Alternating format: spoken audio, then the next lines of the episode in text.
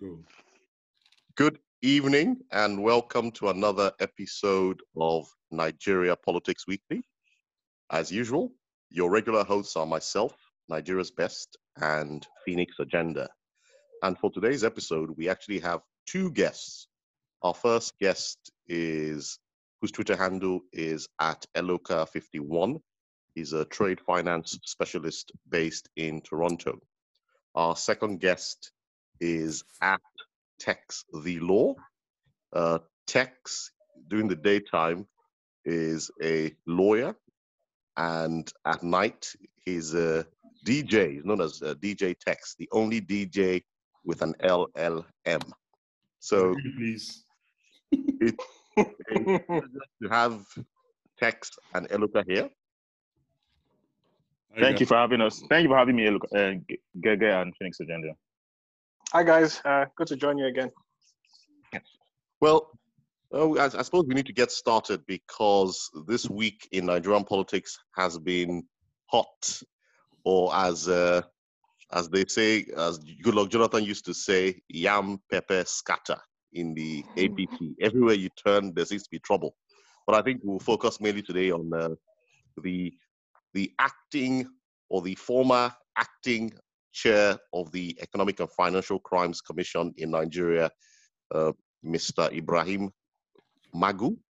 Uh, on Monday, it was a normal Monday, he was in his car on the way to the office, and suddenly his convoy was intercepted by the DSS, and that seemed to be the beginning of the drama. So, first of all, to Phoenix, why was Magu arrested? Hi, everyone. You can see how um, Nigeria's best. I started me off with a loaded question. I, I think um, I, I, let's let's. I mean, there's been a there's been a lot of um, there's been a lot of things written about Magu over over the last uh, five years since he came into into office, um, and a lot of allegations of corruption have trailed him, which up until now, surprisingly or perhaps not surprisingly, um, have been ignored by the person who had appointed him and tried to get him nominated twice, uh, which had been turned back by the Senate. So Magu was um, arrested um, based on the report of um, the panel that was put in place by President Buhari to look into, um, to sort of like audit the um, recovered loot that EFCC has done um, over the last five years.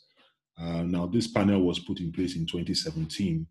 I believe it was as a response to um, the pushback by the Senate at that time in refusing to confirm um, Magu based on a report that was written by the DSS. Now, understand that the DSS also reports to the president, and they had written a report saying that uh, um, there, there, are so many things that Magu was doing that was not uh, above board um, he was living beyond his means according to them, and so on and so forth. And on that basis, the Senate had said, look, we can't confirm this guy.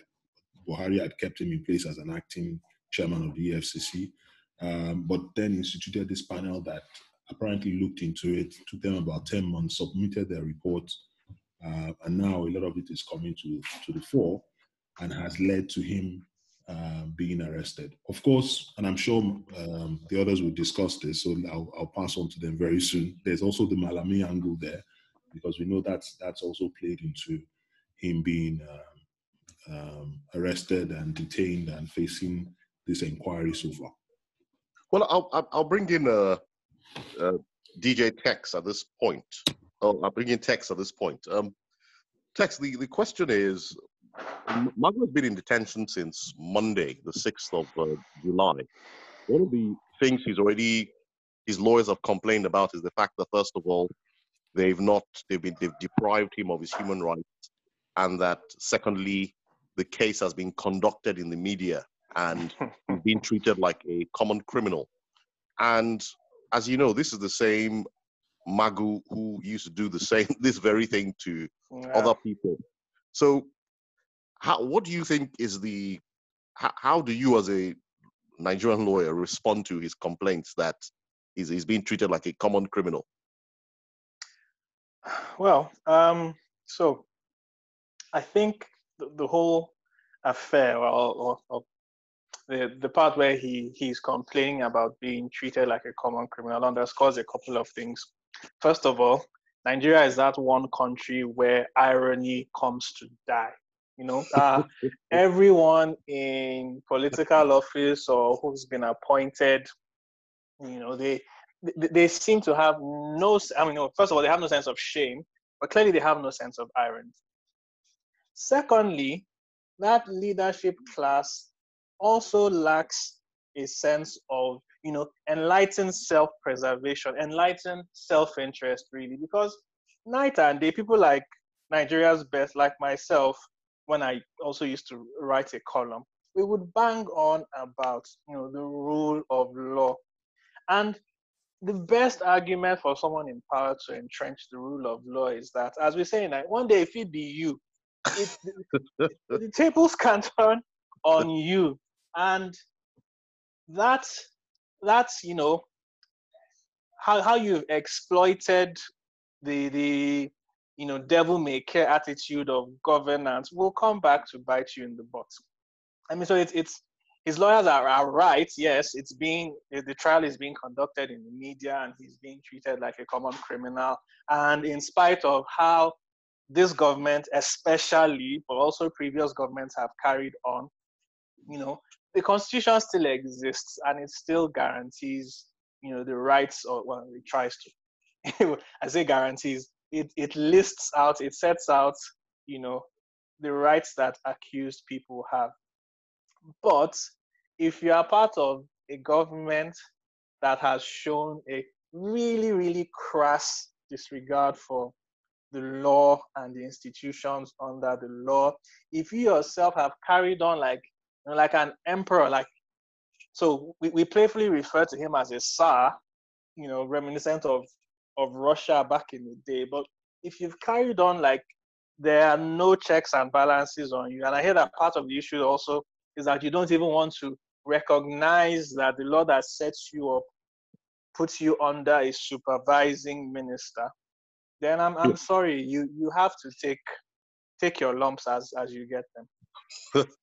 No, uh, no, I think you're quite right. It's, uh, it's, it's, it's. You said irony comes to die in Nigeria. It's unbelievable that the same people who tell you that human rights are not important are now telling you that you need to respect their human rights. I suppose at this point, I need to bring in Eloka and try to find out why now, Eloka, in the sense that Buhari had sent his name, as Phoenix said, for confirmation almost five years ago.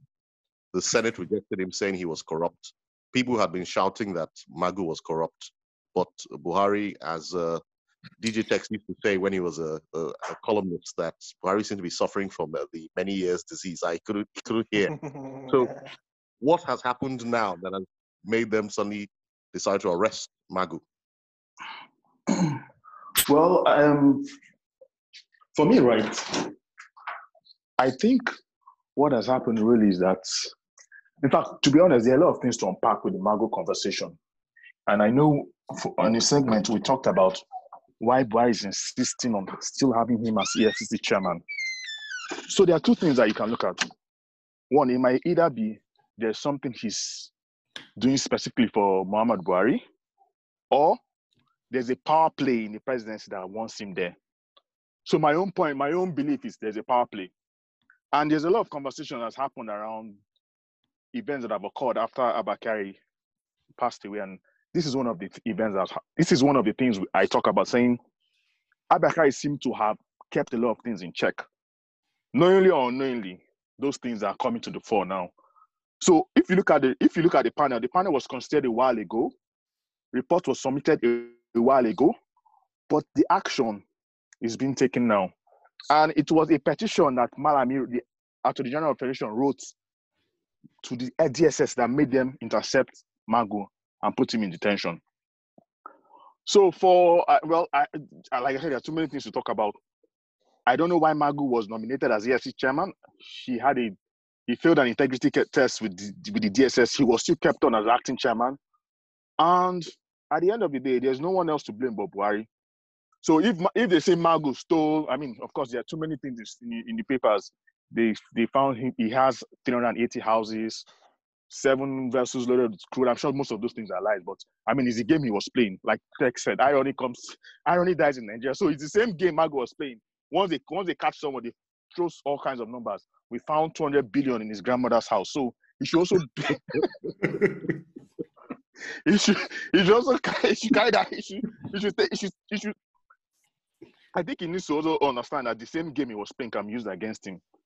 So why it's happening now must I'm pointing to the fact that one Abaka is no more around to I mean to prevent some messy dealings coming to the fore, and two, I think everybody's just being set up for 2023. So it's like cancel yourselves out. If you see if there's a pawn that is blocking your way, you take out the pawn. So Magu might be a pawn. There might be someone bigger in the scheme of things. So with time we'll know why this with time we're going to know why this thing happened now.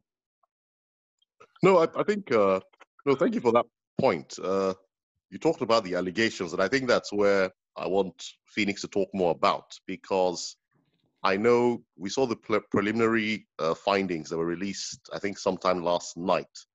And one of the things I found fascinating was there's this bureau de change in Kaduna that seems to be the center of the movement of funds, and apparently some money from there was passed through a pastor called who is in charge of the Hand of God ministry.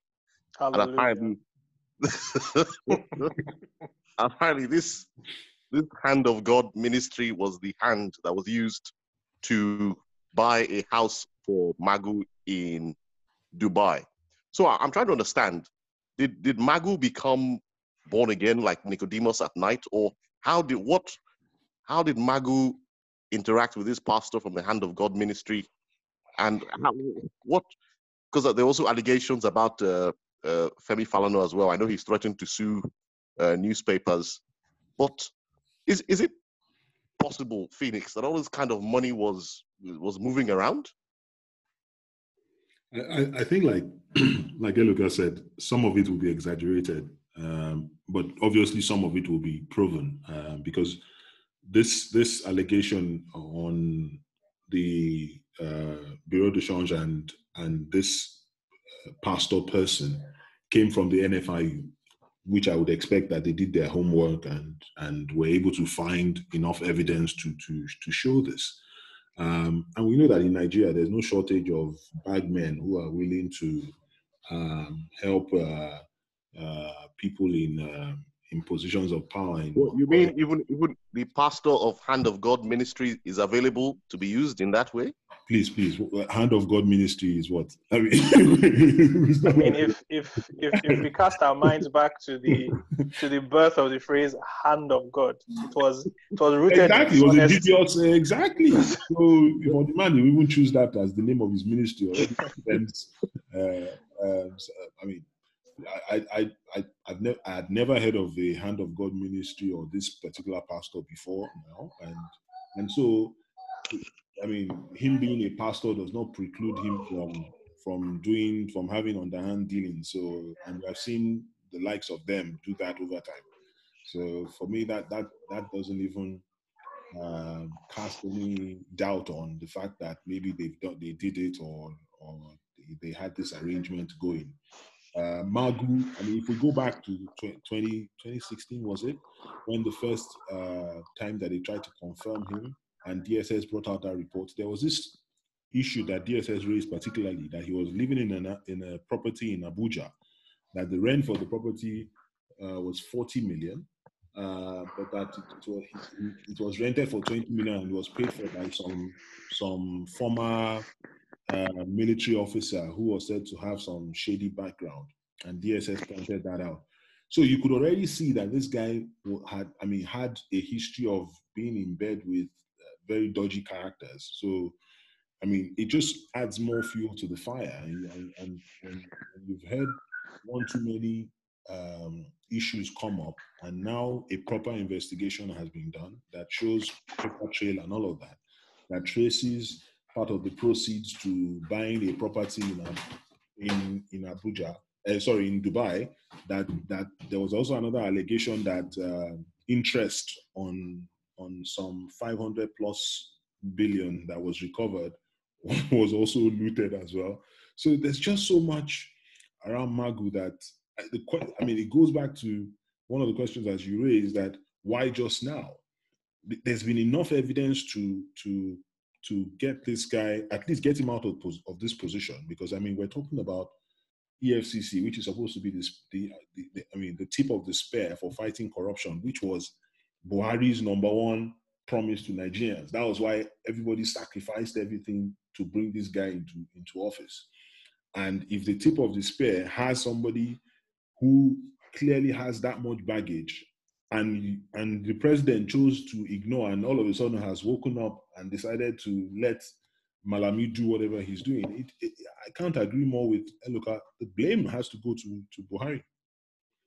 No, no. Uh, thank you, Phoenix, for for elaborating on that and giving us more detail about the uh, the the move of the hand of God in the d- disappearance of uh, funds. But I need to bring DJ Tex in at this point because I know you often used to say, even on Twitter, that uh, you cannot really do parody in Nigeria because some of the stuff that happens, you can't even make it up.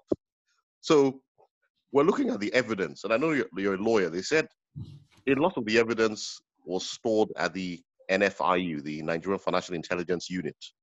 And apparently, the building is within the vicinity of the presidential villa that is supposed to be the most heavily guarded building in the country.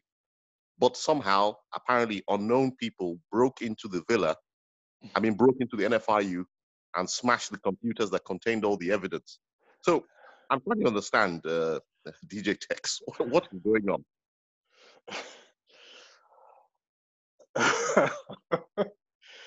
Probably another, another slightly loaded question. Um, I think, as both Phoenix and Eloka have said, it just points back to you know if if the if the head of the fish is rotten, it's it's only a matter of time before the rest of the fish, you know, uh, decomposes away.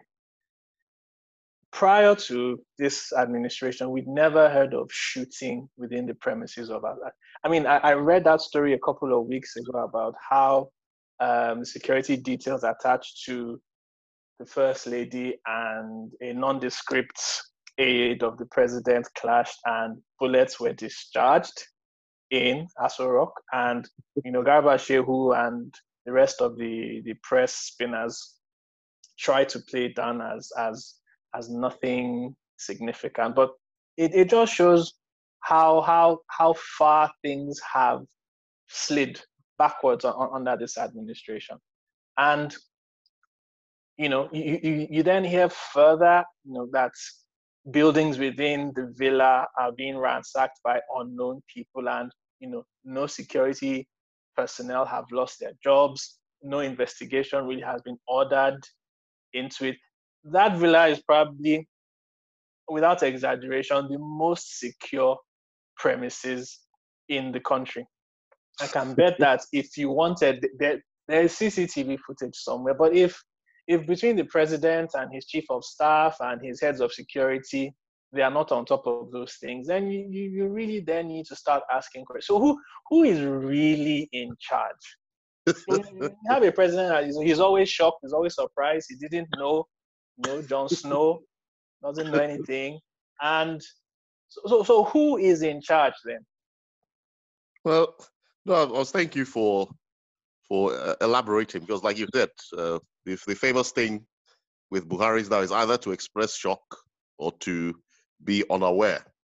But uh, I was going to bring in Eloka at this point because the I think Phoenix Phoenix touched on it that there seems to be an underlying uh, political motivation behind this issue. And one of the things uh, a few people have raised is the fact that as soon as Magu was arrested and suspended, a group of protesters suddenly showed up outside the Unity Fountain demanding that Tinubu be investigated for the bullion, bullion van that he deployed in 2019. And one of the interesting things that a lot of observers noted was that that Unity Fountain has been cordoned off by the police, so nobody's allowed to access the place. Huh. So the fact that protesters were able to get there without police stopping them seem to imply that something else is going on. So I was going to bring in Eloka at this point. Is is there a do you think there's a, there's a tenable angle to this?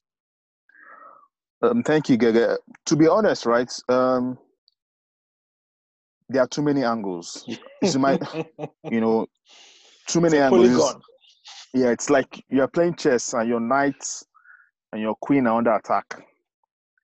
Now, when we, when we let, let's go back in time. We all know Margot to an extent has a relationship, or in, the, in, in quote, had a relationship with Tinubu. Right? And so this this is not the first time there's been this clamor for him to investigate Tinubu. I mean, this is not the first time, this is not the second time. But you see, what with the Buhari government, I always look at timing. There's always have you noticed that there's always something that happens, and you just see an event and another event. They they don't look. You can't really draw a line, but something a third event now happens, and so oh, so this is why this happened at this time when this thing happened. So it was Hmm. clear that. Let me speak like a. The, their planned work, right, was to simultaneously nab Nag- Magu and push this narrative of let's investigate Tinubu. So, like I said, Magu might be a pawn. Because to be honest, I do not think Magu has the intellectual capacity, right, to do three quarters of the thing they said he did. He doesn't. You understand? I'm I no, I I I I'm not doubting the NFIU reports. I'm not doubting those stories about three um 380 houses. Magu does not have that intellect. Even his story about buying a house in Dubai, Magu does not. Magu is too dull. He doesn't know. He doesn't know. it. I, I don't think he, he has that self awareness to even transfer 500, 500 million naira to hand of God. You understand? so, so like I said, Magu might be a pawn. And you look at the players now. Malami, what is Malami up to? Malami has been fighting Magu from day one because he feels that Magu doesn't want to report to him. That's a different conversation. I mean, there are egos. You can men deal with your egos. So what? Next question is, what is Malami up to? Why now? I mean, you, you, he was the one that petitioned the DSS to go and pick up a report that was submitted in 2018. So it tells you there is there must be there is uh, there must there is an angle there's a hand somewhere, but we're going to find out with time, right? You know how this thing, how this, how all these events unfold is that something, someone will say something somewhere, someone will do- have a response, and you now know, okay, so this is reason why this thing happened at this time, and why this guy was implicated. So we're going to know. But your question, you're answering your question. Yes, it's a political game, but it's just like what happened during, I mean, the Edo APC government, uh, APC primaries, how Oshiomhole overplayed his hand, right? And everywhere scattered. You can see now APC, APC is no longer sure of winning Edo State again because over Oshiomhole did not listen to wise counsel. So, I mean, I, I have a feeling, right? What happened in Edo State laid the foundation for what has happened now. So, we're, we're just going to be observing. I mean, we're all observers. There's nothing we can do. If APC decides, if they decide to destroy themselves before 2023, the better for everyone. Because I don't think they've done anything. I'm not. I'm not sure APC, APC has taken us back. I mean, anyway, let me leave that conversation around. But I'm not sure there's. I'm not sure. I'm worried about APC losing the next election because they've not done anything. It's just chaos, lies, chaos, intrigues. Uh, who is this? Who is where? Just look at look at look at just look at APC. In the whole geopolitical zone, there's one crisis. Everywhere there's a problem. On those states, there's a problem. Edo state there's a problem. In the east, there also there's problem. So, I mean, it's. I'm not surprised if if there's a political angle to this event that's happened. No, I know. I, I think. Uh, uh, no, thank you. I think you're quite right that uh, obviously there's, there seems to be political undertones. You can read it at. It might be against Tinubu. It might be against somebody else. But Exactly. over, over time, things will become clearer. But obviously, uh, as as DJ Tex just uh, reminded me via WhatsApp that uh, it's, it's important to stress that a lot of these uh, funds that were allegedly stolen were actually alleged loot that have been relooted. So they said some of the of the assets were assets seized from people who were corrupt, and they claim Magu and a few other allies relooted those funds. And that's the next thing I was going to bring Phoenix into because there seems to be a lot of uh, cross crossfire in the attack. So one of the victims was uh, our dear Vice President, uh,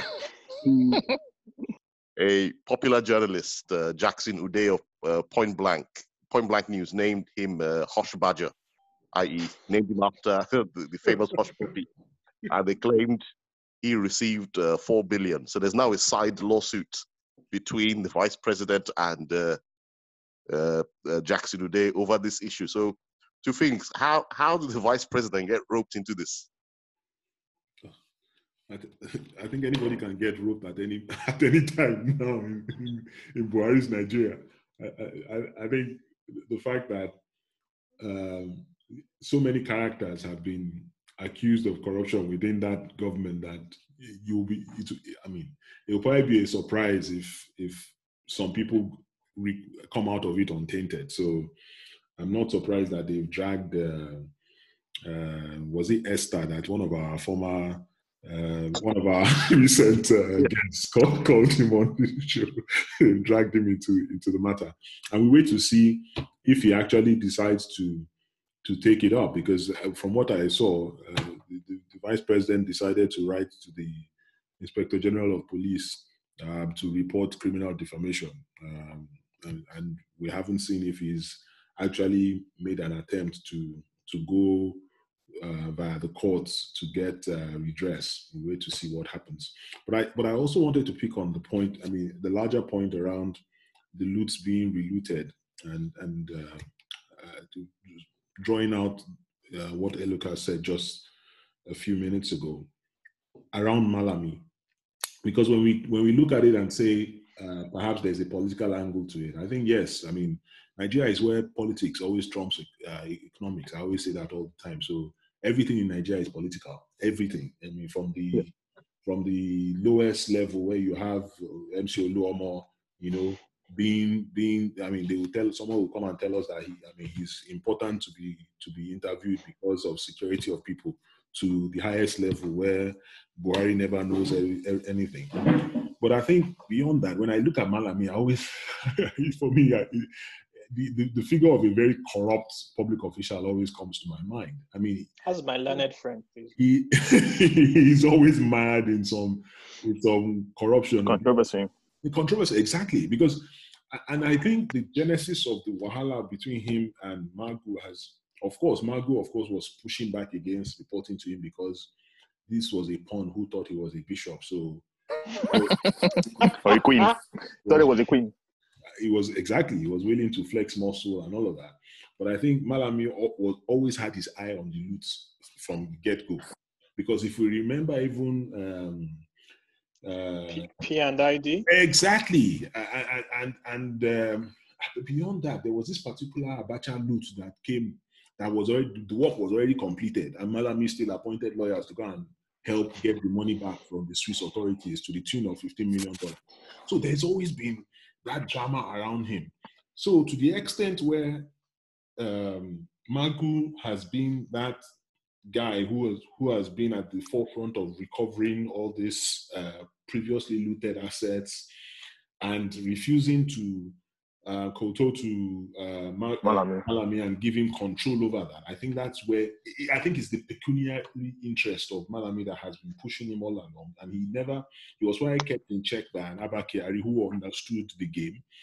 And now that that guy is out of the picture, the the figurehead that they have there, he will listen to the first person to run to him, while the new Mr. Gambari is still trying to find his foot in the in the Asogula and so, eh, so petitions are flying up and down. The first person to get there will go and tell him that, oh, this is uh, people are saying this about Magu and all of that. But at the end of the day, it is about feathering his own nest. So there's there's politics, but there's also the fact that this is a group of people who came into power to feather their nest, to build their own fortunes, and we're seeing it from Babachir Lawal, who was despicably looting money that was meant for IDPs to still walking free. Exactly. To to to Malami who has allegations against him, to even the Kyari one that also had some allegations that were there, there was a supposed uh, investigation that never came to light. You know, it's just an insanely corrupt government, the like that we've never seen before, which is shocking because these guys actually came in to stop corruption. so it just it just it just blows my mind and You know. No, I, no, I, I think I carry quite. on, Uh, carry on. Carry on. I, I quite agree with you that uh, it is truly shocking that they came claiming to fight corruption, and every turner you, you turn, there seems to be money vanishing. But I suppose I wanted to bring, I need to bring Tex in now to to focus on this, on these counter allegations, and to get your legal perspective. So, the second person who's been uh, who's been a victim of the collateral damage is uh, Femi Falana, the senior advocate. They claim that he received the, the preliminary report says he received about 28 million and he's threatened to sue the newspaper that quoted the report and i suppose the question from your knowledge of nigerian law is isn't there a public interest element in a newspaper reporting what a government report has said is there a legal basis to sue the paper I'm I'm I'm surprised. I mean, obviously he's he's a more renowned law expert. Um, so, but as as far as I'm aware, the, the law of defamation, um, yes, there is a public interest angle. Two, if what the newspaper has reported is that the panel has said X, um, why, why why isn't he suing the panel or suing the presidency for even issuing that report? Because I mean, yes, in, in the wider scheme of defamation, everybody who republishes is as guilty as the first publisher. But how do you focus? I don't Mhm. understand. I, mean, I haven't seen the report, so I, I should be careful that I, I- don't comment too much on speculation. But if his focus for redress is entirely the newspaper, that, that's that's puzzling to me. Unless, you know, so what what what he's you know suing against is that should be that the newspaper has published something that is false. Because that, that is the basis for um, seeking redress for defamation that the publisher has published something that is false. But if the publisher has only said the government or an agency or a panel composed by the government has found that xyz happened um, and you're the named individual and you feel that that is false, you should be going after the people that said that you received the money. I'm, I'm, I'm puzzled. Is is my response? I, Yeah, I, no. I, I don't fully understand it. Well, I think I quite agree with you. It's uh, it's slightly confusing how uh, he's he's threatening the newspapers. So I suppose the the next issue is the appointment of this acting acting chairman of the EFCC because Buhari has not even removed uh, Magu. Magu is just suspended, and he says uh, the new uh, Muhammad Umar is just there acting as uh, in as until Magu is uh, either cleared or dismissed. So I suppose the, the question for Eloka is I've been looking at his profile, and one of the interesting things, obviously, from his name is that he's a former deputy commissioner of police and he's from Kano State. So the question a lot of people are asking in the media is, is is there a rule somewhere that says anybody who heads the EFCC must come from the northern part of Nigeria? Well, um, to be honest, right, I, I I'm not sure there's a rule that says that. Um, so if you look at historical trends, right, most of by coincidence, I don't know whether it's by coincidence though. Past EFCC chairmen have always come from the north, but I, I don't think it's an issue. But what I what I wh- wh- what we need to look at is the composition of um, the hierarchy in the police police service police service commission. So what I see is that it looks it seems that a lot of Northerners were investigative officers or operations officers in the police. So maybe so that is what I think happens. And so when you want to appoint someone to lead the EFCC, you go back and say, okay, who has done investigation or who has led maybe a, financial investigation, team? And so the person appointed. Jonathan appointed Northerners. Um, the same thing with Obasanjo. I think Ribadu was his first EFCC chairman. So after Ribadu, you had so many other people. Um, Lamorde, Farida, Waziri. You have Magu, and you have this present guy. I don't know if there's a law that says that he must be a northerner, but if you are speaking to Bryce's own narrow narrow-mindedness, yes, I can understand that that he was always going to appoint a northerner. So that's that's not that's not in doubt. the point for me really is we cannot continue to have an acting acting chairman. He needs to take a decision. Magu is acting, so you don't even need the Senate approval to remove him, right? Yeah. If- take if- out Magu. If I may, my lord, Yeah, sure. if I may, may I? Sure. So, um, Garba Shehu's explanation there, and I think there's some logic to it, is that everybody is presumed innocent until proven guilty. And I mean, yes, there is a separate argument that Magu should have been removed and somebody substantive brought in after the Senate rejected him the second time. But if if the purpose of stepping Magu down and putting this guy in his place is just to facilitate this investigation that is going on. I, I think I think there's some logic to it, personally. Not to take away from anything else that you said. Was was just a point I wanted to add. Yeah. Okay, so that, that's fine. So I mean, so I don't know why Mohamed Umar was appointed, but I, but I also not say that there's a law that states that I mean all EFCC chairmen or heads of EFCC must come from the north. It's maybe it's coincidence because I mean you can't. You, I don't really know what intrigues. I, I nobody. I don't understand how what the police how how the hierarchy in the police service commission. So if I understood that, then I can say, okay, this is why anytime there's a there's a position in the EFCC, it's it's assumed it's assumed that someone from the north will take over. Oh, I really don't know. It's hard to speak to this thing because uh, Buhari has, I mean, Buhari has, I don't know, his his appointments have been Skewed. skewed towards the north. So, I mean, so it's everybody now suspects every decision he takes, and I, that's that's the thing. So it's difficult to say. It's difficult to speak to say whether this position has been zoned to the north or whether it's just coincidence. So I really can't say. I suppose the the final question, because of uh, time, or the final issue to address in this Magu business is the there was an article today by retired Major General Ishola Williams. Uh, for those of you who are old enough to remember, when he was he was a prominent general who served on the, uh, in the Babangida administration, and he was known to be a sort of fearless, upright, anti-corruption crusader in the army.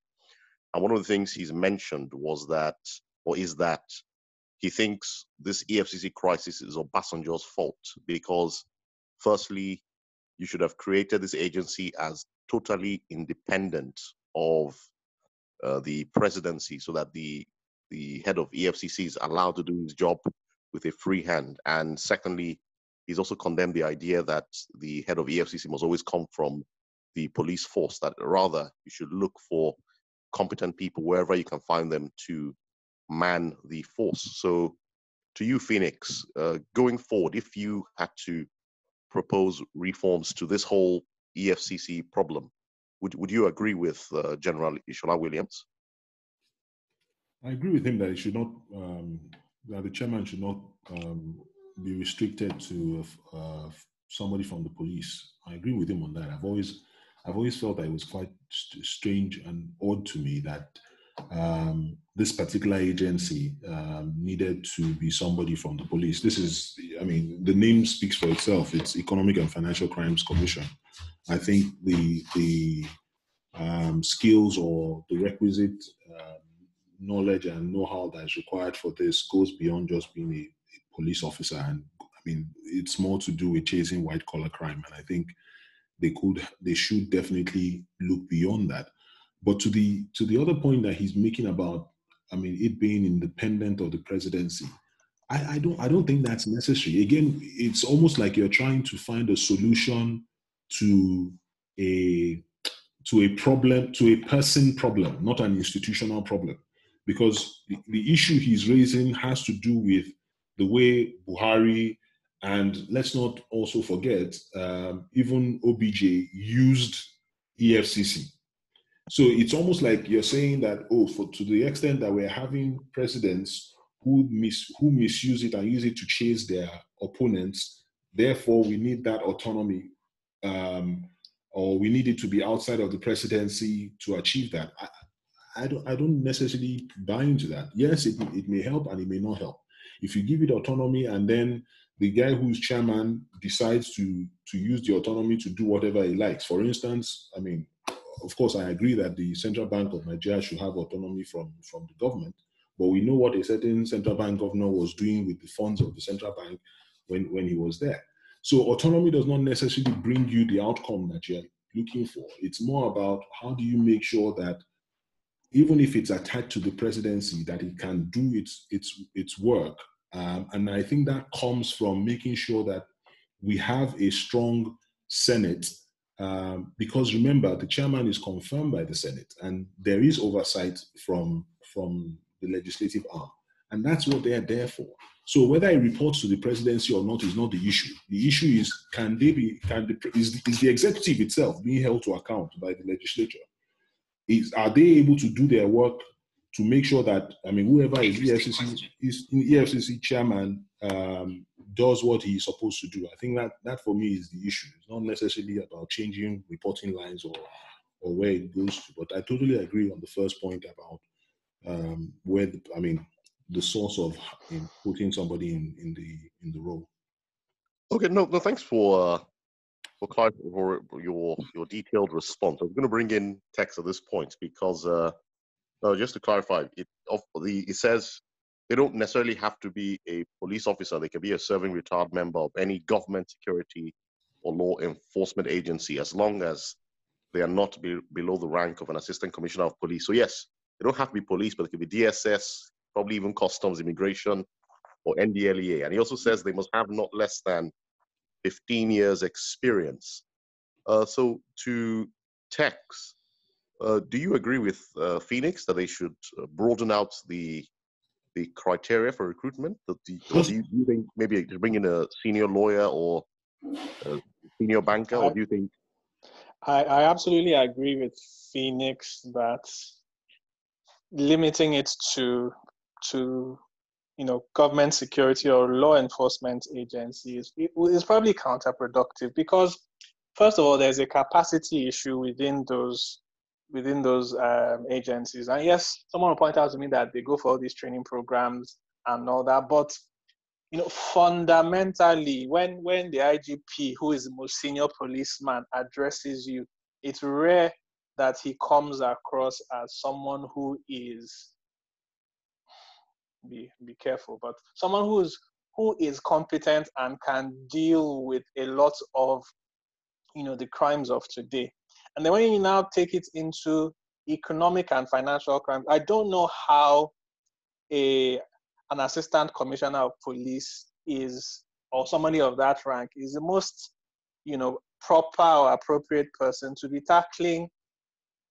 the complexities that today's economic and financial crimes present.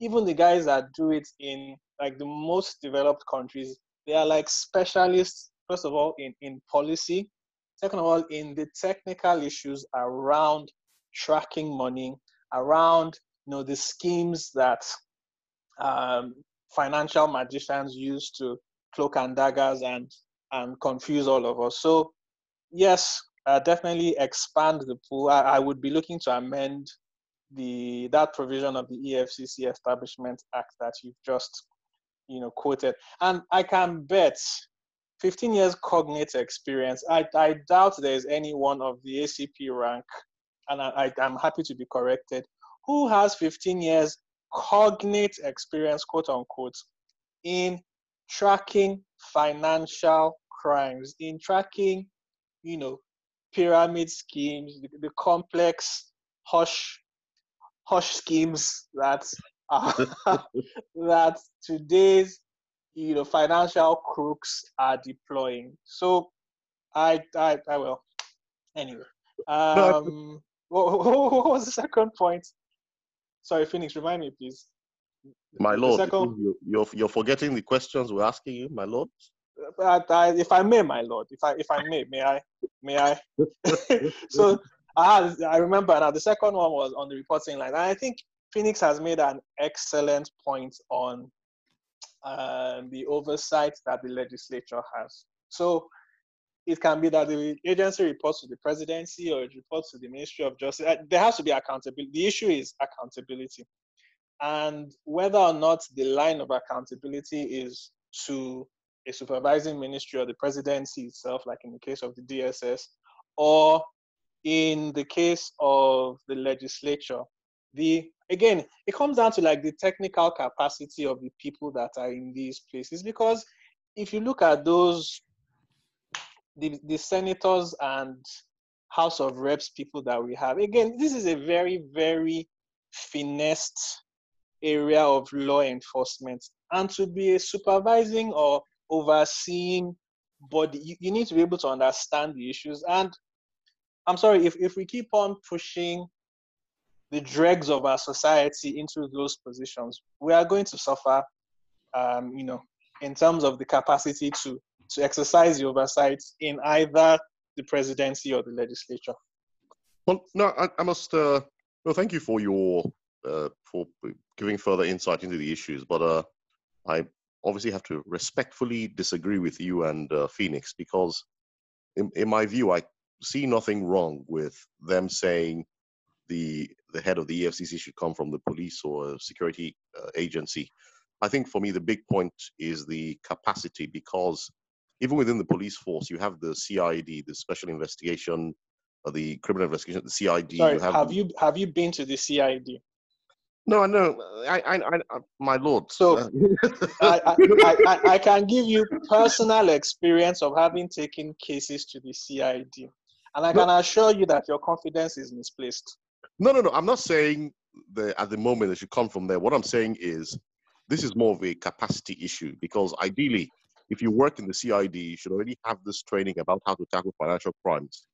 But the problem is, if we don't scale up our police force, we're going to have the same problems with the EFCC because as long as the same uh, politicians running this thing, they will also pack their cronies into the EFCC. So there's no guarantee that just because they say the person doesn't have to come from the police, that things will change because it will be the same group of, uh, it's, it's the same cronyism that makes uh, Magu, who was supposed to be a senior police officer, sound like someone who's never been to university. so I don't think it's going to change just because you say no uh, police officer. It'll be the same group of people. You, you'll be surprised someone like Dino Melaye might be nominated to be chairman of EFCC.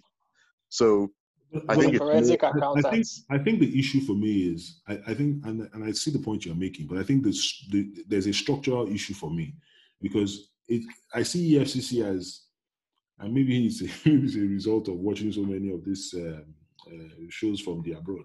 But I see EFCC as more of an investigative slash um, how would I put in, in the in the American justice system. You have the DA who is responsible for chasing all of this stuff and then you would have the, the police who are enforcing i mean doing the arrest doing all of that stuff. Now here in nigeria what we, what we tend to find is that you find that it's the police who does everything from investigation all through to arrest and every and and takes on that intellectual part of it. That's the argument i'm making. I'm not even saying that police are not good enough.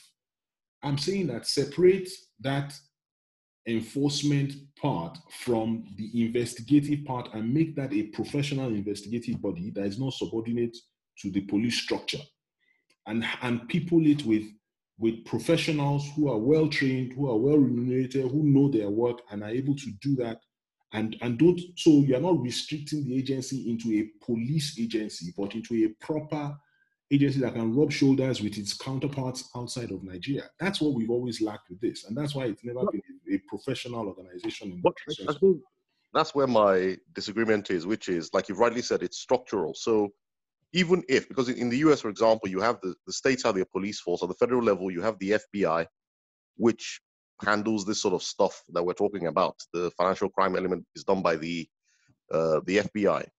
But the the point is, it's a at the to get into the FBI, there are minimum requirements you have to meet.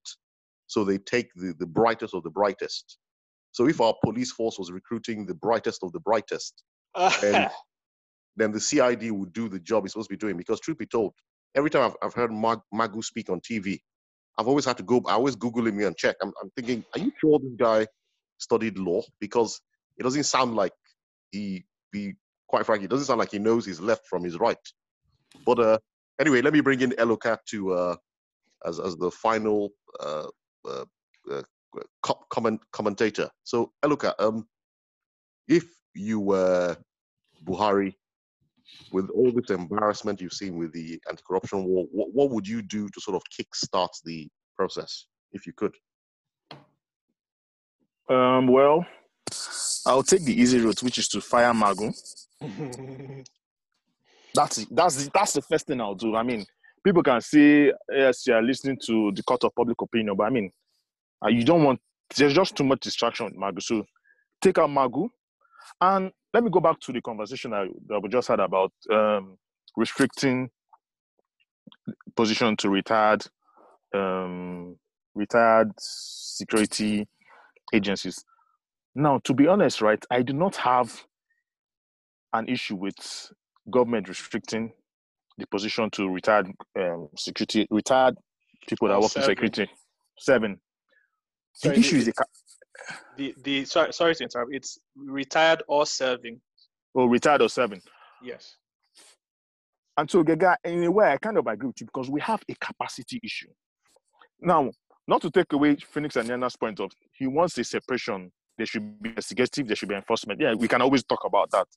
But if there's no capacity, right? If you want separate investigation and enforcement, once you bring people that do not have the capacity, they will falter. And I mean, at the end of the day, nothing will be achieved. Brings, my, brings me down to the point, and I'm going to use um, Canada. I mean, for you to join the police force, there are basic requirements you need to have. Yeah. So when you when you go to when you go to a police station to report a case, you see, I mean, there's a way they document events. They ask you line by line because they want to create a story. And if they, if they can't create the story, they can't investigate very well. When you go to the Nigerian police station in when you go to the police station in, in Nigeria, what in fact you get so disappointed that you leave them. so I mean, and so no, so it's it's it's funny, but that's the truth. So if you look at the people that will be employed as policemen, maybe from inspector to chief inspector to ACP, ASP, SP, ACP, DCP, CP, those guys do not have capacity. So they can't even, they don't even, when you bring a financial crime to them, do they even know what SWIFT is? Can they look at a, can they look at, a, like, can they look at a balance sheet and say, okay, these funds, where do you, I mean, it's, it's, it's just, it's a capacity problem. So do I expect Barry to solve that problem now? He can't solve it. So I'm telling him, take the easy route, which is take Magu out. Then I'm sure in the police force, there are men that even if they don't have 100% capacity, they can do it's an okay job. Currently serving. Look for those people. You, if you want, there are still some good people in the police force.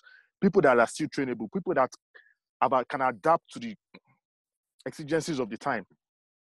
Get someone like that. Make him chairman, or I mean, Buhari likes acting, so make him acting chairman. then, if you think if if if if if if, if, if, if he feels that I still need to separate investigation from enforcement. Go ahead. Because I mean, every day we keep on saying the same thing in Nigeria. It's about there's no there's no government institution, right, that has capacity. And it's funny because in other in developed countries, it is government that drives everything. For government to drive stuff here in UK or in America, it means that some of the civil servants there have their capacity is like 200 percent. They they should they should be shoulders with someone in the private sector. Everybody knows EFCC's problem is a capacity problem. I mean, look at all the cases they've lost. It's capacity. So for why is it?